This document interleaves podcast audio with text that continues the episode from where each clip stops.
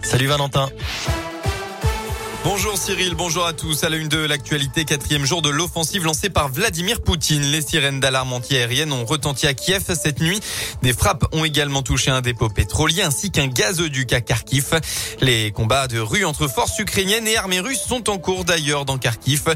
Ce matin, le président ukrainien Zelensky s'est exprimé. La nuit passée fut dure. De nouveau des tirs, de nouveau des bombardements de quartiers habités d'infrastructures civiles, a-t-il déclaré dans une vidéo. Il s'est par ailleurs dit prêt à des négociations avec Moscou, mais pas au Bélarus. De son côté, l'Occident accentue la pression sur Moscou. Il a notamment été décidé d'exclure de nombreuses banques de Russie de SWIFT, une plateforme essentielle de la finance mondiale. Avec cette sanction, la majorité des exportations et importations russes vont être bloquées.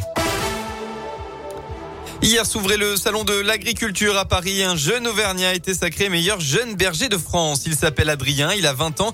Il étudie au lycée agricole de Brioude Bonnefond en Haute-Loire.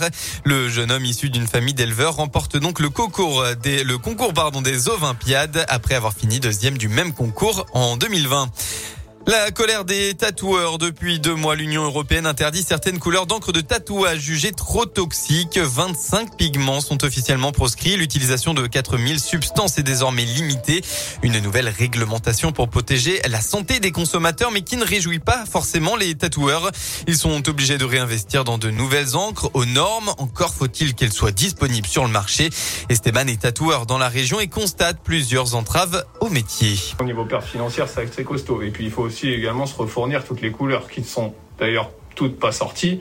Donc actuellement, je peux même pas retoucher mes anciens tatouages en couleur. Donc c'est un peu compliqué, quoi. C'est comme euh, assassiner un peu le métier pour moi, mais bon. Par contre, au niveau financier, euh, on a quand même pris euh, une augmentation vraiment significative.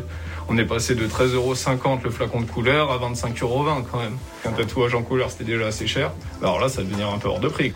Esteban a dû se débarrasser d'un stock estimé à 800 euros environ et en attendant de pouvoir se procurer toutes les nouvelles couleurs dont il a besoin, il est contraint de reporter certains projets de ses clients. On passe au sport en football. Auteur d'une belle première période, la SSE s'est finalement inclinée face à Paris hier soir pour la 26e journée de Ligue 1. Les Verts avaient pourtant ouvert le score, mais Kylian Mbappé en a décidé autrement avec un doublé puis une passe décisive. Score final 3 buts à 1. En rugby, le 15 de France a lui surclassé l'Écosse 36 à 17 hier dans le tournoi destination, confortant sa place de leader avec une troisième victoire consécutive. Voilà pour l'essentiel de l'actualité. Eh bien la météo pour aujourd'hui dans votre région. Hein, c'est un très beau dimanche à venir. Pas de mauvaise surprise. Temps similaire à hier. On va retrouver le soleil. Côté Mercure, vous aurez au maximum de la journée entre 8 et 10 degrés. Merci.